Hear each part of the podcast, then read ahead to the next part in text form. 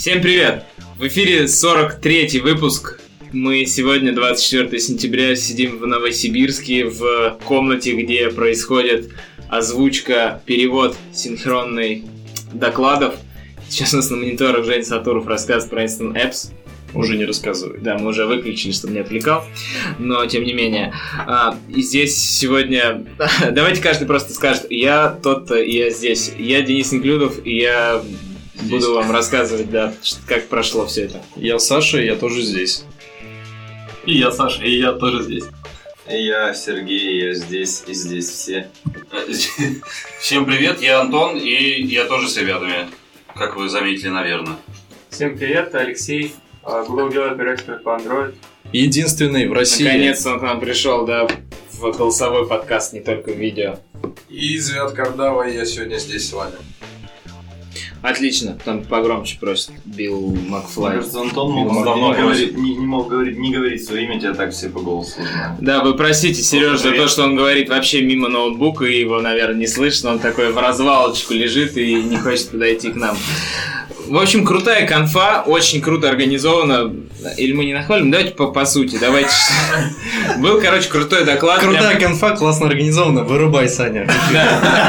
Все началось с доклада Звяда. Звяд рассказал нам про Google Cloud, потому что в России так он и не ответил, кто использует Google Cloud.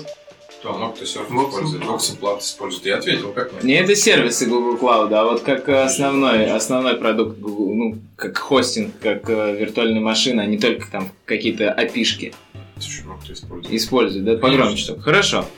А, вот, рассказал про Google Cloud на киноте, а потом начался доклад э, меня. Вы все знаете, что я там рассказывал, это старые анонсы с Google I.O., просто они теперь стали в продакшене, и поэтому о них стоило рассказывать чуть-чуть поподробнее и с э, впечатлениями. Мы ими тоже делились. А, кто-нибудь на параллельных был? Я думаю, что нет. Вот Deep Learning от Facebook кто-нибудь ходил? Я ходил, очень круто. было. Расскажи, пожалуйста, поподробнее. А, Там был очень классный, было вообще введение в Learning, что это такое. А, И был очень хороший обзор задач, какие сейчас есть в Learning на текущий момент, State of the Art. А, Очень советую посмотреть записи, ну, потому что многие вещи просто люди о них сейчас еще не знают. Просто посмотреть, узнать, оно очень сильно того стоит. А Тен- TensorFlow был какой-нибудь? По TensorFlow после него был пара докладов, Мгм. тоже на них был. А, именно вот нет, вот в этом докладе про TensorFlow рассказывал, А, нет? Этот доклад был от а, Натальи из Фейсбука, поэтому про TensorFlow там было очень мало. Про кофе, про кофе. Совсем, совсем ничего, да, там было про фейсбуковскую штуку. А, ну они же там борются, да? друг Да, у них с- своя- Искусственные интеллекты борются Да, понятно. Она, она TensorFlow в своей работе Да. не использует, ну, потому что Facebook Research, понятно. Мгм. Я был тоже на параллельном, только я был на Go. Кстати, ничего не знал до него, до этого доклада, и очень вводный, классный доклад. И вообще там и еще один доклад сегодня был от Дэвида Чейни. И вот если вы хотите познакомиться с Go, вот как раз если вы посмотрите эти доклады, вы начнете понимать, для чего этот язык нужен и где его можно применить. А зачем ребятам нужно познакомиться с Go? Какой интерес? Ну, Первое это, конечно, общее развитие. Второе, так как он э, реализован близко с железом, то есть если вы не понимаете, как работает современное железо, понимая имплементацию языка Go, вы поймете, э, как работает вообще железо, а это в целом всегда полезно, когда вы работаете программистом. Нам вчера еще говорили, что есть там Go Mobile, и что можно же какую-то нативную часть писать на Go под Android.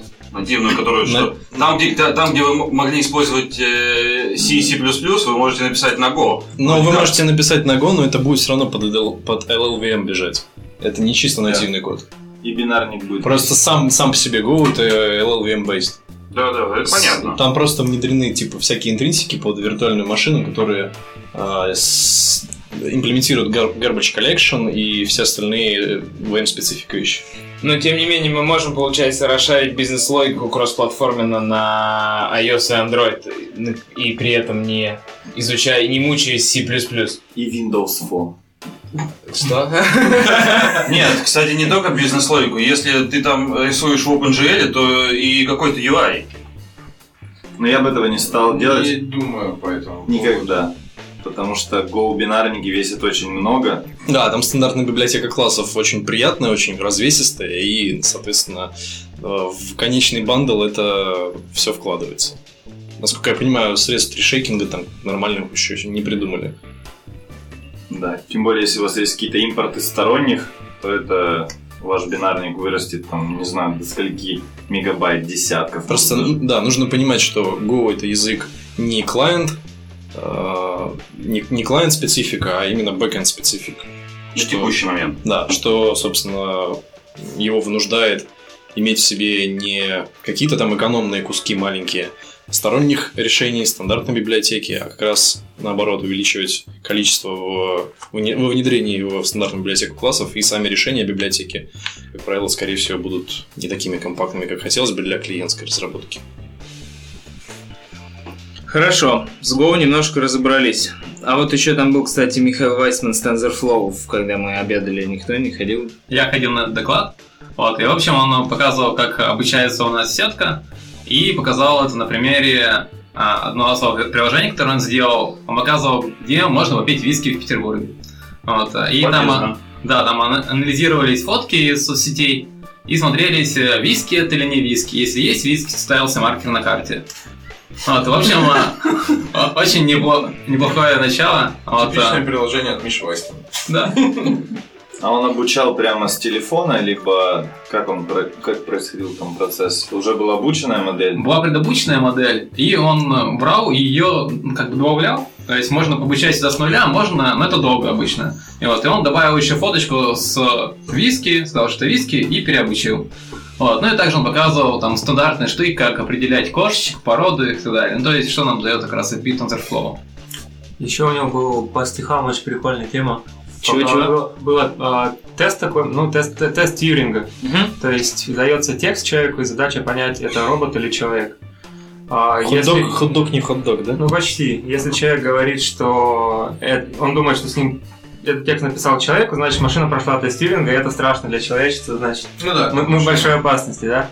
А, там было со стихами, только более узкий кейс, он показывал 5 стихов, а, там из них где-то штуки 3 или 4 было написано машинами и один человеком. А я спрашивал зал, кто это написал, человек или машина, и ну, люди голосовали. По- по- для одного кейса большинство людей проголосовали, что это написал человек, а на самом деле машина. То есть из пяти а- а, одна, один а, случай Кейс. машина прошла Тьюринга. И прикольно, что был еще а, писатель, который не прошел обратный тест Тьюринга. То есть люди по- посчитали, что это... Ну, это как современный попса, на самом деле, было очень так похоже написано. А тот, который прошел тест Тьюринга, это просто комбинировали запросы в поисковик. И они брали их и вставляли по рифме. Вот, получалось, но вполне адекватно. Адекватно. Я отвечал, что это машина написала. То есть я Можно было поверил. догадать. Да. Молодец. ты. На самом деле, человек все что угодно, на самом деле, может написать. Я надеюсь, все доклады будут доступны в видео, и можно будет посмотреть. Да, по TensorFlow тоже очень советую посмотреть. Классный контент. Да, делаем обзор, обзор доклада. Кстати, он же будет на следующей неделе в Питере с этим докладом. И те, кто слушает нас сейчас из Питера, могут прийти и лично посмотреть. О, И потом еще попить виски.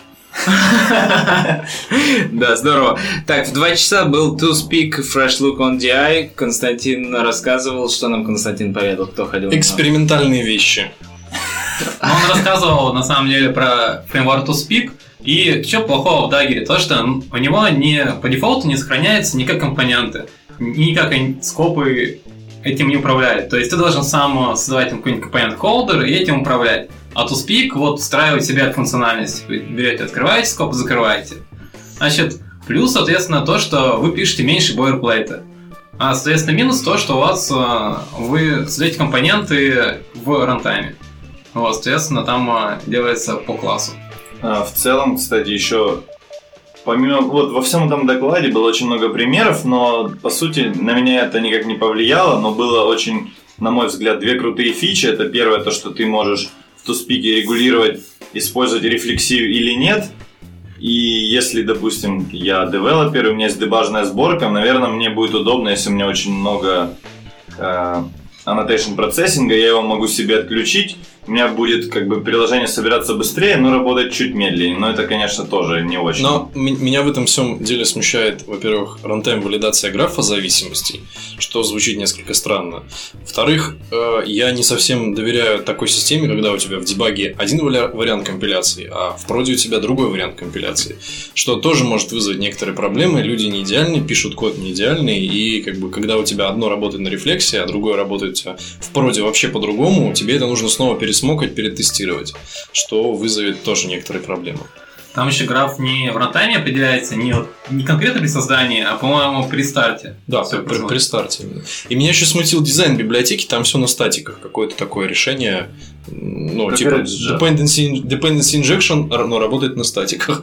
Ну, типа, са- сам API Ну, да. библиотеки. А если, если у вас туспик в продакшене, расскажите нам, как ваше впечатление и на какой аудитории. То есть, если у вас там много low-end девайсов, или как это, low-start девайсов, ну совсем Часов, часов, на которых там... Да, да, да. И все нормально, это было бы интересно послушать. Вот, а В Instant Apps еще надо обязательно как проверить, как работает. Да. Вот вторая фича крутая, это то, что можно а, залогировать свой граф. То есть это очень удобно, в принципе, потому что когда ты можешь куда-то его залогировать и увидеть, это намного круче, чем ходить по коду и проверять все свои там провайды и тому подобное. То есть это вот это реально мне очень понравилось. Может для Даггера... А, кстати, есть же для Даггера точно такая же тулза от чувака из Польши, которая как а, арка подключается, и она как бы перехватывает... а, короче, ты подключаешь в application, и у тебя в стороннем приложении можно посмотреть в UI прям твой граф Dagger. Вот я вспомнил, для Dagger такая штука крутая есть. Мгм. Дальше. Дальше был fingerprint authentication. Ты тоже, я, Саша, я тоже на нем был. Вот, и на самом деле там рас- не рассказывая все полностью, а рассказывать, когда вот у нас уже есть э, аутентификация по паролю, как туда добавить fingerprint. То есть, э, не поддержать ее еще на сервер-сайде. А проблема в том, что у нас э, получается, когда мы шифруем все при помощи пин-кода, то у нас э, часть информации держится в голове пользователя, поэтому ее не достанешь э, из девайса. Вот, соответственно, это защищает рутованный девайс. Когда мы используем fingerprint, то информация у нас будет уже полностью лежать на девайсе. То есть, если девайс рутованный, то вся безопасность наша умножена на ноль. Вот. И он предлагал такую схему. То, что если у нас какое-то есть банковское приложение, то мы даем все, считывать всю информацию с read-only доступом, когда мы используем fingerprint, а, соответственно, отправляя деньги, можем а, использование уже пин-код. И у него отправлялся сервер, стоял ключ из двух частей. Одна, которая из fingerprint, вторая из пин-кода. Вот, значит, рассказывал, как э, можно добавить fingerprint, при этом сильно ничего не меняя. У меня есть вопрос. А, когда у тебя рутовное устройство, вот где у тебя лежит этот фингерпринт на устройстве? И какой он имеет в виду, когда ты отпечаток добавляешь? Ну да, он он в Keystore рассказывал то, что складываешь. Вот, но все это дело можно к ним получить доступ. Мгм, я понял. Ясненько. Так, там параллельно шел э, Вова Макеев про TensorFlow. Звят, ты был на нем? Нет? Это было очень весело. Да, я... Он очень классно рассказал. Ну, то есть, это было водное, это было... э, взял предобученную сетку, чуть ее дообучил на обложках и показывал, как они распознаются. Обложки чего? Книжки, книжки, А. обложки книг. То есть, распознавание, распознавание э, что за книга по обложке. Да, то есть он вообще на самом деле открыл мне глаза на то, что есть предобученная сетка, которая там весит, по сути, всего там 4 мегабайта. И ты можешь с помощью нее ну, отключить там слои, которые дообучают ее, и просто взять картинку и получить себе нужный вектор, да, и это очень быстро работает, есть, и прям с- кайф. с- смысл такой, ты, э, у тебя определение идет на сервере, А, но на сервер ты отправляешь не картинку, а вектор. То есть у тебя кусок сетки лежит на девайсе, ты на девайсе получаешь вектор, отправляешь этот вектор, и, и, и на сервере он уже э, классифицирует и определяет, что, что, это, за- что, что это за книжка. Тем самым получается маленький объем передачи Да. данных. Да, да, там Вектор. 8 килобайт получается. Подождите, вектор получается из нейросети или из какого-нибудь там имидж процессора, который дает битмапу просто? Из, из нейросети. Очень интересно. Да. Вот именно. Просто обычно, чтобы получить вектор, используется image процессор, get, get bitmap и так далее. То есть на девайсе это тоже работает, ну, в целом нормально. Вообще можно сейчас уже в Android и в Android Things сделать, чтобы TensorFlow был прям Ну, так я. Да, я собирал да. демку. Не, ну, проблема, проблема какая? У ребят кейс какой? Книжки постоянно обновляются, им нужно Да, да, модель не, постоянно понятно. refresh. Я, я про то, что вообще для некоторых кейсов такая штука появилась не так давно. А, тоже очень, очень общем, просто делается. Суть в том, что TensorFlow достаточно хорошо зашел на Android. На всякие мобильные девайсы и в целом работает. Есть очень много вариантов, как это сделать. Там полный оффлайн, такой вот комбинированный режим или полностью server-side, когда вы даже просто фотку передаете целиком и дальше распознаете. То есть тут вариантов того, как это можно сделать, очень много и Да, это и здорово. говоря про TensorFlow, я думаю, мы сделаем отдельный выпуск, потому что у нас есть парень, который делает на ГПУ вычисления, оптимизирует все. Что за парень такой? Майнит? Нет, он э, именно оптимизирует машинное использование нейросети на ГПУ, потому что на ЦПУ все медленно работает, и для призм, по-моему. И поэтому там Да интересно. кто это? будет Кто это смотреть. творит? Дело, Да я потом тебе расскажу. А, дело, мне кажется, не в медленно, а просто в ГПУ обычно очень много куда ядер, там просто много. Да, да, да. Можно распараллелить, расколошматить байт. ГПУ смартфона, я не забыл уточнить.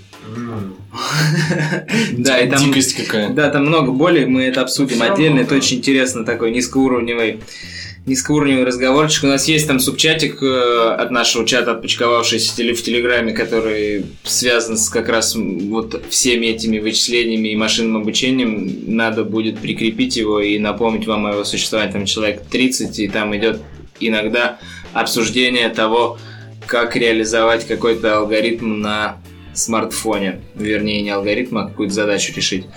Дальше. Дальше у нас, э, я вот вам назову, что было, а вы скажете, кто был. Tricks for converting Android Java code into Kotlin. Э, Был на пяти минутах. Первый. Неинтересно, да, бай- баянчики Ну, рассказывают? опять баянчики были. А, Я тоже не был, но мне рассказывали, что начали рассказывать, а вот есть дата-классы, и, и Это вот к- который Дэвид, да, из Чехии? Да, да, Ну, да. то есть, еще одна статейка на медиа у меня от него может выйти.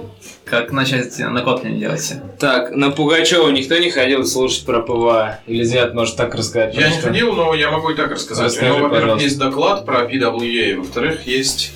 э, сейчас он там внизу с утра проводил такую интерактивную секцию, где задавал вопросы, люди отвечали на них и так далее. Ну, нечто типа кодлаба.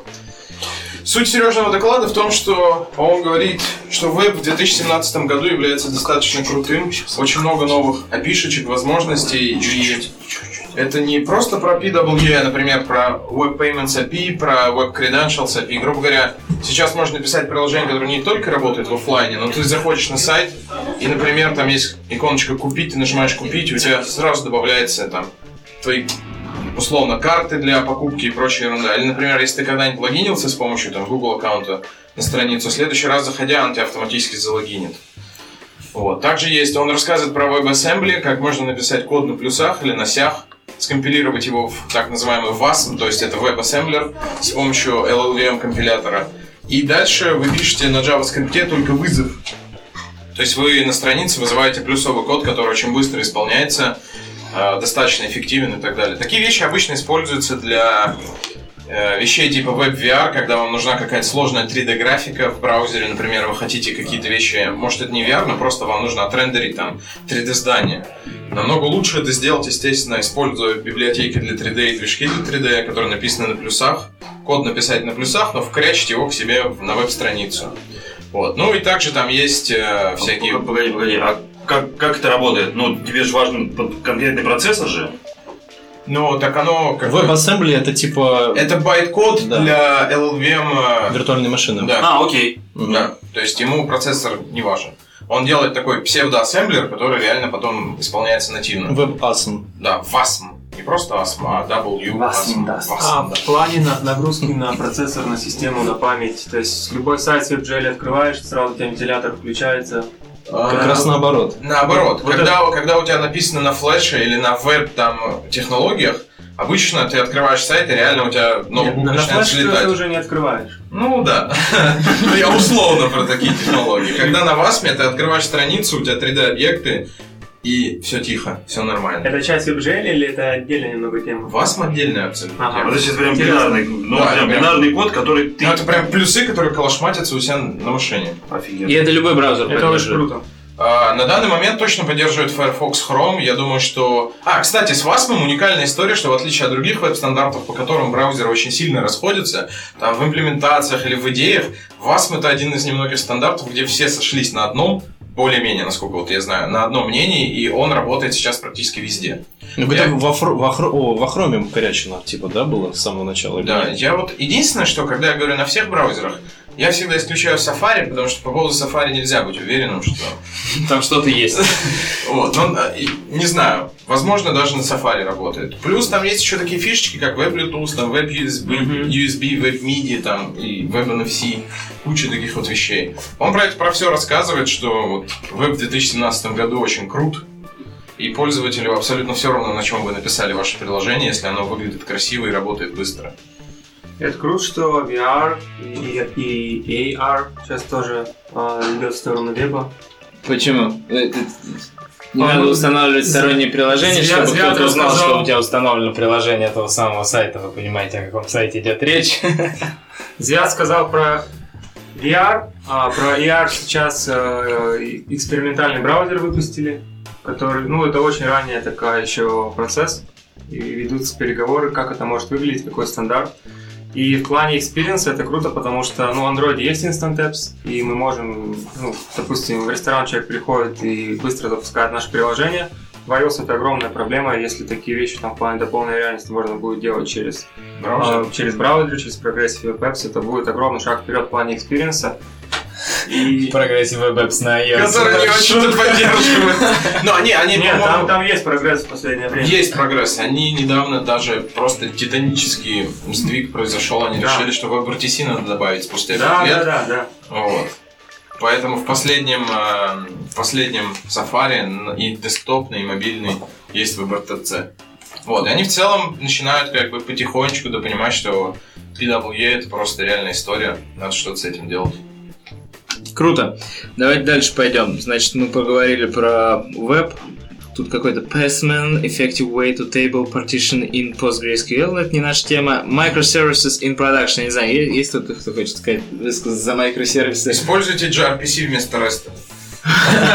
Вчера, вчера уже Да, обсудили. нет, на самом деле у нас эта тема никогда не поднималась. Звят, если можно, в две минуты про gRPC, потому что многие, как и я, до того, как узнал, что такое gRPC, были, могут быть не в курсе, что это такое. А, Значит, gRPC — это фреймворк от Google, который расшифровывается как Google Remote Procedure Call. То есть, э, условно, это такой инструмент, механизм, набор, набор инструментов для того, чтобы связать какие-то сервисы, микросервисы или там бэкэнд логику. Разница заключается в том, что вы пишете некоторый файлик, э, в котором описываете данные, в котором описываете методы, и, соответственно, этот файлик потом протокомпайлером, ну, это называется протофайлик. Точка, точка прута. Да, точка прото. Протофайл он называется, если просто. Дальше вы используете протоси, который протокомпайлер. Он для, для вас генерит код на практически любых языках. А, И этот сгенеренный код просто как стабы можно добавлять к себе в проекте. Вместо того, чтобы делать REST запросы, там, get, посты и так далее, вы просто дергаете метод, например, get что-то там, там, get info или get user info, и он вам сам сериализует, десериализует данные, плюс у него есть э, балансировка, там, масштабирование, и все это делается в разы эффективнее, то есть в несколько раз эффективнее и по передаче данных, и по скорости по сравнению с REST. К слову, кстати, для Android даже существует несколько библиотек, которые имплементируют функциональность протобафа. Есть протобаф Nano, маленький кусочек, который достаточно компактный, сокращенный и не так пе- пе- пе- пере- перебивает DEX, размер DEX. А есть второй от э, известного всеми нам э, Джейка Вортона, который написал Wire. Вот, они тоже, э, во-первых, являются, он тоже является компилятором, он компилирует также proto-файлы в структуры, которые занимают несколько меньше методов, чем protobuf Nano. А Вот. он И также есть рантайм. А? Совместим с protobuf ом сервера? Да, да, полностью да. совместим. Это просто компилятор и маленький рантайм. Идея в том, что вот э, Саша правильно говорит, есть даже вариации для Android, то есть вы можете написать бэкэнд и соединить бэкэнд не REST, а с помощью вот таких вот э, удаленных вызовов, которые будут эффективнее как по передаче данных, так по скорости, и там, по нагрузке и по всему остальному. На самом деле, э, когда заходишь на сайт gRPC, кажется, что, господи, какая-то монструозная херня, которую использует там огромная компания, и вообще нахер это все надо, сейчас рестик себе бац-бац запилю. Если потратить на это выходные или, скажем, неделю, потому что, ну, там неделя не нужна, мне кажется, достаточно пройти пару кодлабов за там один день. Там все просто. Да, там все просто. То есть вы вот если вы это проинвестируете несколько дней, то профит обязательно получите в том плане, что для вас будет это, во-первых, понятно, во-вторых, полезно. Ну и для общего развития это всегда хорошо. Я диплом на протобафе юзал. Очень крутая тема. А еще есть, помимо протобафа, э, называется эм, более компактная еще имплементация бинарного формата. Э, она тоже отпочковалась от гуглового протобафа. И называется она Flat Buffers. Но она достаточно специфичная, у нее достаточно специфичное описание данных, но это просто такой вид сериализации один еще. Но в Android, в Android и в Java там все-таки есть некоторая сп- специфика, некоторые нюансы. Вот. А так, да. Протобаф используется в gRPC. В классическом его виде. Мгм, Идем дальше. Значит, мы пообсудили микросервисы, да, обсудили, так обсудили. Android Support Libraries, Марсело, классный чувак, прилетел из Бразилии. А, Он привез еще бутылку своего какого-то пойла нам в бане принес. Не, он, он очень долго рассказывал, что это кайшас от его семьи, и вообще, что... Он сам делал. Да, он мне сам делал эту кайшасу. Во-первых, он, да, три, плюс еще какое-то другое Я бразильское сейчас, пойло, я которое... сейчас скину фотку. Суть истории в том, что эту кайшасу варят в его семье, там только из того фрукта, который растет у них в долине, в деревне. И они этой кайшасу угощают только своих родственников и самых-самых близких друзей, больше типа угощать никого нельзя. То есть только тех людей, которых они там принимают. Да, здорово. Я вчера он привез. Да, да, да, Это да, было да, очень, да. очень весело увидеть чувака, который из Бразилии, из, и, и еще одного чувака из Австралии, которые все сидят в русской бане, парятся. И поют русских кайшас. Да, да, это было очень круто. Ну, про доклад, в принципе, нечего сказать. С- с- Support Library вы и так знаете, вряд ли он что-то вам откроет новое. Скорее всего, Он ничего. рассказал, на самом деле, пересказал доклад Дениса. Да. Он послушал его и пересказал. Ну просто, что есть шрифты, есть э, все остальные штуки, и там изменение, текст view resizable, который... Перевел на английский. Да, да. А у меня был на, презентация на английском. Ладно.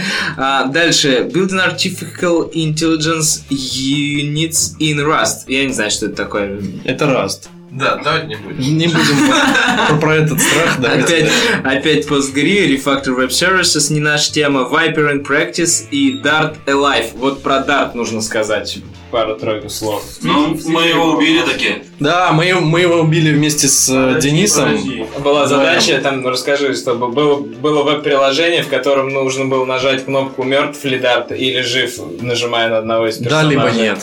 Да, но мы, естественно, взяли, открыли опишечку и под запросиком в цикле быстренько его Баш скриптиком вдвоем с Денисом его завалили, да. Да, с двух айпишников. Можно было догнать до 200 процентов, и тогда там была какая-то классная анимация. Если бы я успел развернуть ноду к концу запроса, DigitalOcean'овскую парочку или тройку, то, наверное, бы успели.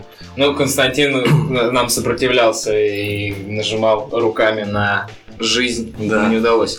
Ну что про Dart в целом сказать? Что интересное, такое альтернатива веб э, А к, сло- к слову говоря, вот по поводу. Дарта, да, вот со всем тем, э, пока, так скажем, на набором свежих идей, которые там есть, они достаточно успешные, мне, мне так кажется. И самое главное, что переход с Java на Dart это такой достаточно плавный переход касательно синтаксиса и некоторых парадигм, что, что кстати, вызывает а, большое у меня а, желание попробовать этот язык, попробовать просто как а, с точки зрения VM, а так и с точки зрения фронтенда.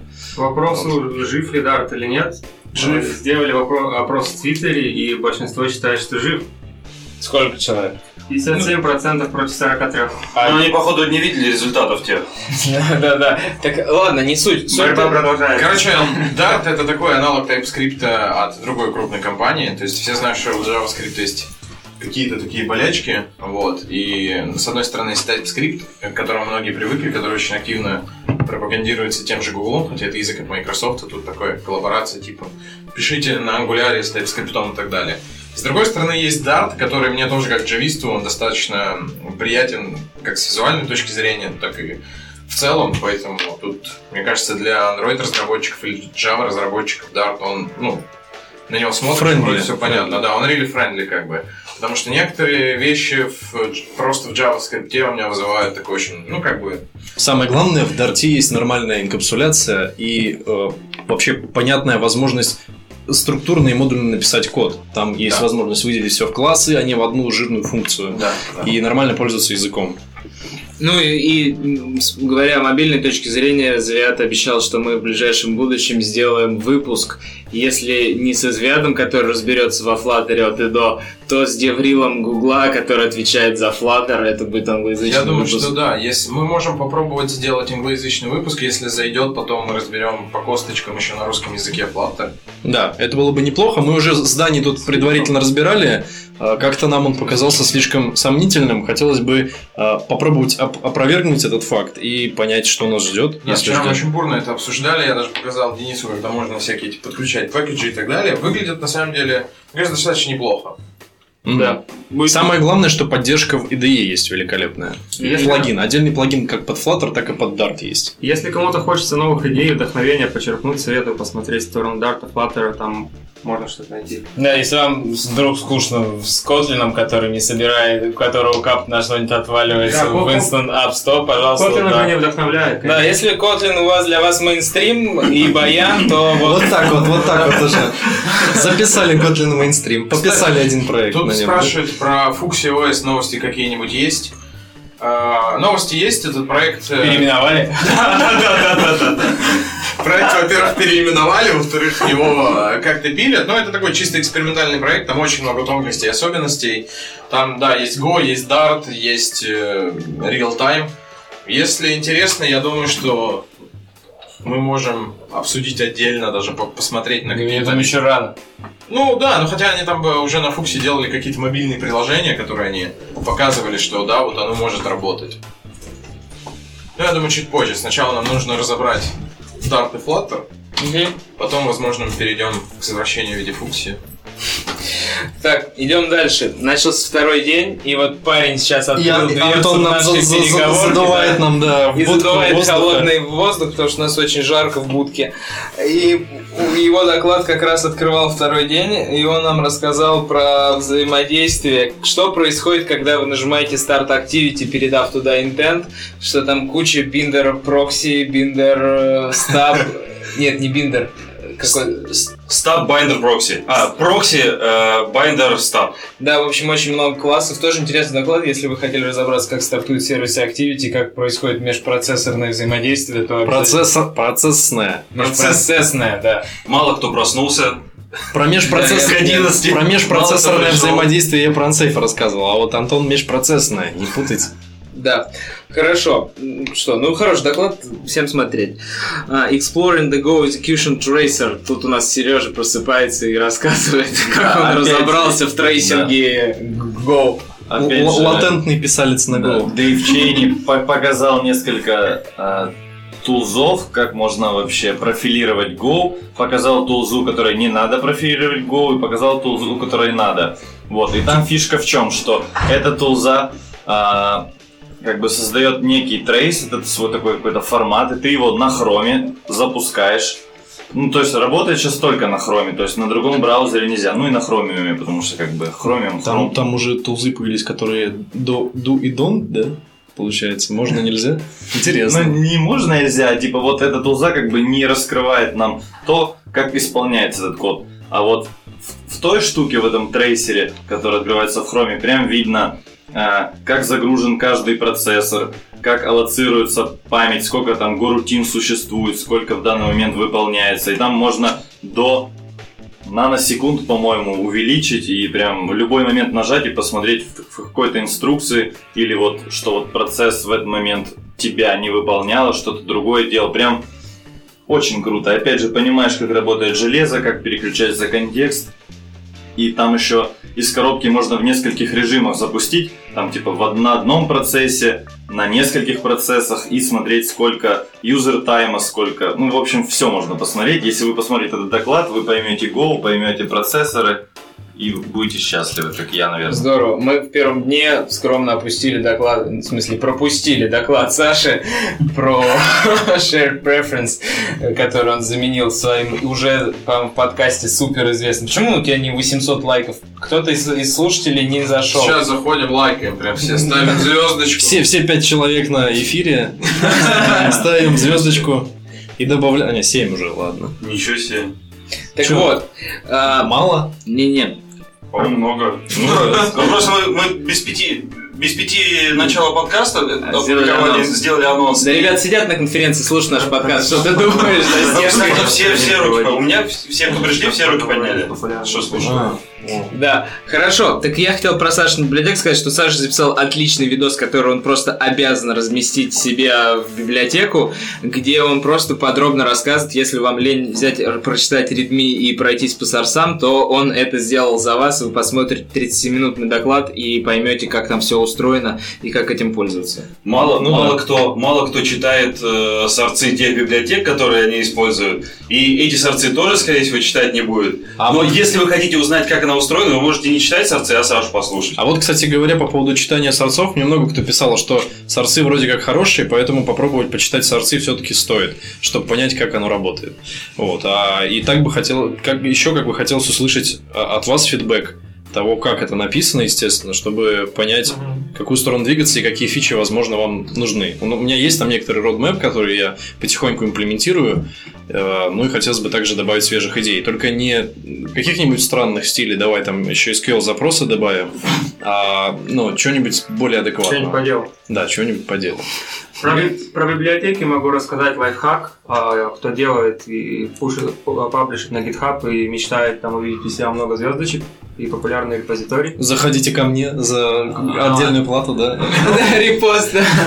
Это не лайфхак, это просто а, лайфхак заключается в том, что если вот, допустим, заходит 20 человек и разом ставит 20 звездочек, репозиторий попадает в трендинг, и этого достаточно, чтобы попасть в трендинг по категории. там, например, Надо Android, там, открыть Android. 20 на Digital Ocean. А, и когда у вас репозиторий попадает в трендинг, а, дальше начинается органический рост звездочек. То есть, если вы попали туда, у вас уже, ну просто люди заходят, они смотрят трендинг, и у вас туда уже начинает идти органический рост. То, То есть, мы такие и- вещи делали, мы просто попадаем в трендинг, буквально просим людей из своей компании поставить звезды. Если есть аудитория подкаста, там это еще проще сделать, да, вместе.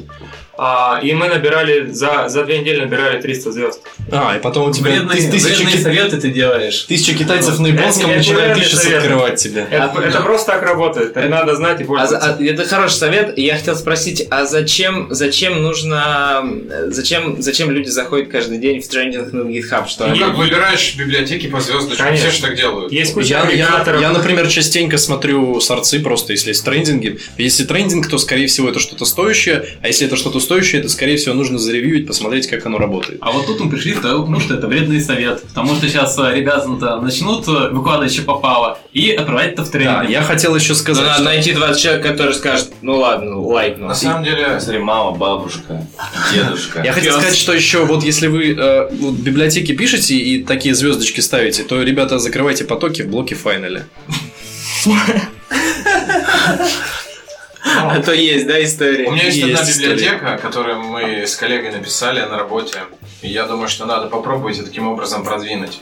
Суть библиотеки заключается в том, что в ней нет ни одного метода, который мы написали сами. Мы заиспользовали два NPM пакета, который делает random sort. То есть вы подбрасываете колоду вверх, и пока оно не упадет отсортировано, это будет повторяться еще раз и еще раз и еще раз. Берете один NPM пакет shuffle, второй из сорта, объединяете их в одну функцию.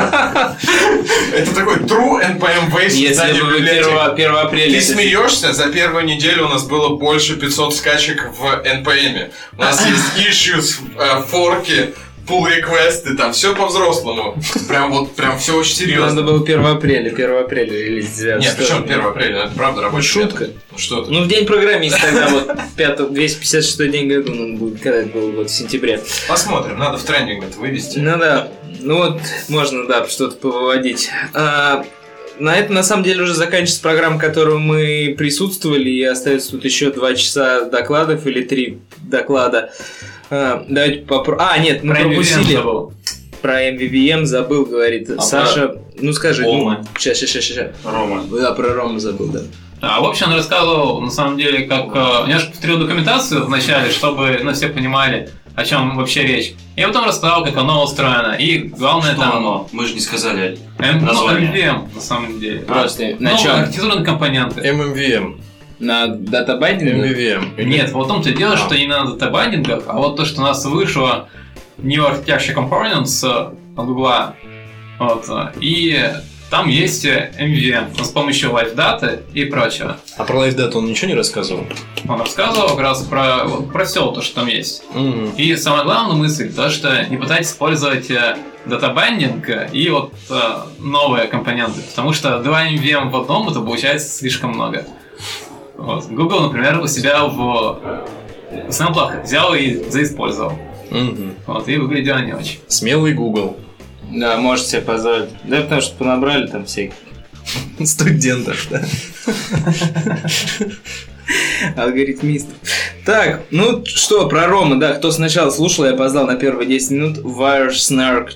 Почему у него же есть настоящее имя? Или он типа... А вес- это некоторая псевдосекьюрность, дабы скрыть свое имя и привнести долю И представиться на докладе. Да.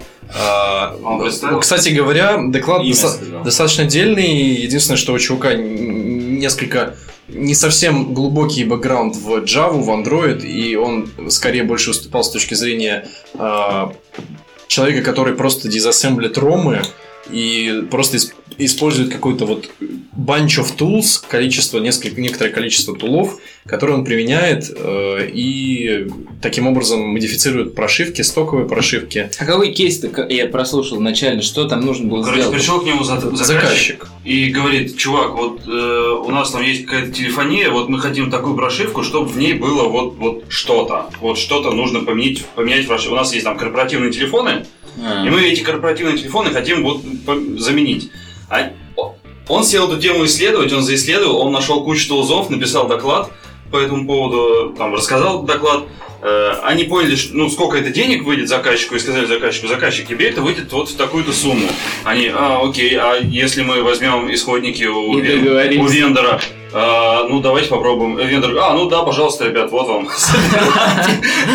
И в итоге они решили этого не делать. Вообще, чувак э, дал, ну, обзорно сказал там, э, в каких местах э, в андроиде, где там загрузчик, там по, по- по какому адресу его там, как набор- дал набор тулзов, э, рассказал, чем можно с живого девайса слить прошивку, э, как там дезассемблировать, как ее там э, имиджи эти примаунтить, ну там одна команда. Мгм. Вот. Как дезассемблировать Java, как дезассемблировать э, бинарные, что там, что там менять. Вот. Ну, собственно, Не, как дезассемблировать SO? да, да.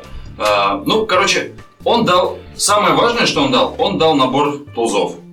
Ну вот и Саша про декомпилятор добавил еще, что не все, не все, не про все крутые декомпиляторы джавовые он сказал. Ну да. Из того, что мы пропустим из следующих докладов, это будет, ну, из того, что мы сейчас не обсудим, можно сказать, это Firebase Cloud Functions. Зря скажи, мы, по-моему, не обсуждали в подкасте ни разу. Саша еще. Денисов а, а, будет рассказывать про Cloud Functions, что это такое, как его задеплоить и как это в целом работает. Условно, это такие легковесные JavaScript функции, которые вы можете навесить вместо бизнес-логики или там простого бэкэнда, грубо говоря. Вам пришел запрос, если запрос содержит там какое-то такое поле, вы можете как-то на него отреагировать. То есть вот такими Cloud Functions вы можете заменить часть какой-то логики и заранее там предобработать или полностью обработать какие-то события. Что интересно, вы размещаете функцию, и вам больше ничего не надо делать, даже если придет там миллион запросов, они там миллион распараллелятся самостоятельно. То есть это такой полностью масштабируемый, полностью самоуправляемый сервис. А вот в каких случаях это может понадобиться? А, Например, ты пишешь простой сервис, где у тебя хранятся какие-то данные, но ты хочешь, э, ну, Fire- на Firebase, естественно, и тебе нужно сделать что-то простенькое. Например, самое простое это оповестить других пользователей, что их друг авторизировался через соцсеть. И для этого тебе не надо писать сложный бэкэнд, ты можешь просто написать функцию простую. Или и загрузил Если- аватарку, и тебе нужно запроцессить эту аватарку с помощью Ну, или, какого- например, ты хочешь на конкретное устройство отправить пуш, ты пишешь, ну, это временно какой-то, ты хочешь там промо-акцию запилить.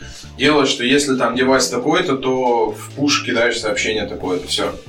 И как бы ты пользуешь это там две недели, месяц, пока тебе там нужна эта акция. И убиваешь потом эту функцию. Ну, условно. Да. Все функции пишутся на JavaScript, соответственно, мы можем взять наш любимый язык, так часто упоминаемый, и скомпилировать его в JavaScript и эту функцию А. запилить. А какой еще контекст у этих функций? То есть, что у меня на входе у них есть, что я могу использовать? Вы знаете? Ну, на входе ты можешь Все, использовать все это что хранится в. Firebase, Все, входящий все, за- что, все, что все, что приходит тебе, да. Да, то есть перед тем, как сохранить в базу, тебе эти данные Мгм. показываются, То есть ты которые... на конкретную ноду вешаешь. Да. Я понял. Вот, это Firebase Functions. И еще мы пропустим Durable Based on Android Things. Это, скорее всего, просто... А, у нас же есть самый производитель, проводитель этого воркшопа. Леш, что ты будешь проводить на воркшопе по Android Things? Мы будем рассказывать, э, как сделать умный дверной замок на Android Things. То есть такая штука, что человек подходит, нажимает на звонок, звонок его фотографирует, если он узнает человека, то он открывается. А сколько, Саш, о, Леш, воркшоп будет? Э, Два часа у нас. Во сколько? Вот сейчас... Во сколько? сейчас- Начинается у через нас 10 через, минут. через 10 минут. О, отлично. Значит, надо бежать. Да, мы ребята. побежали. Спасибо большое всем за внимание. Всем пока. Получился здоровский выпуск. Я выложу все хэштеги, которые мы упомянули, и вы уже решите, слушать вам или не слушать этот поток мыслей. Всем спасибо, что пришли и попотели с нами в этой коморке. Все, пока. Всем пока. Всем Всем пока.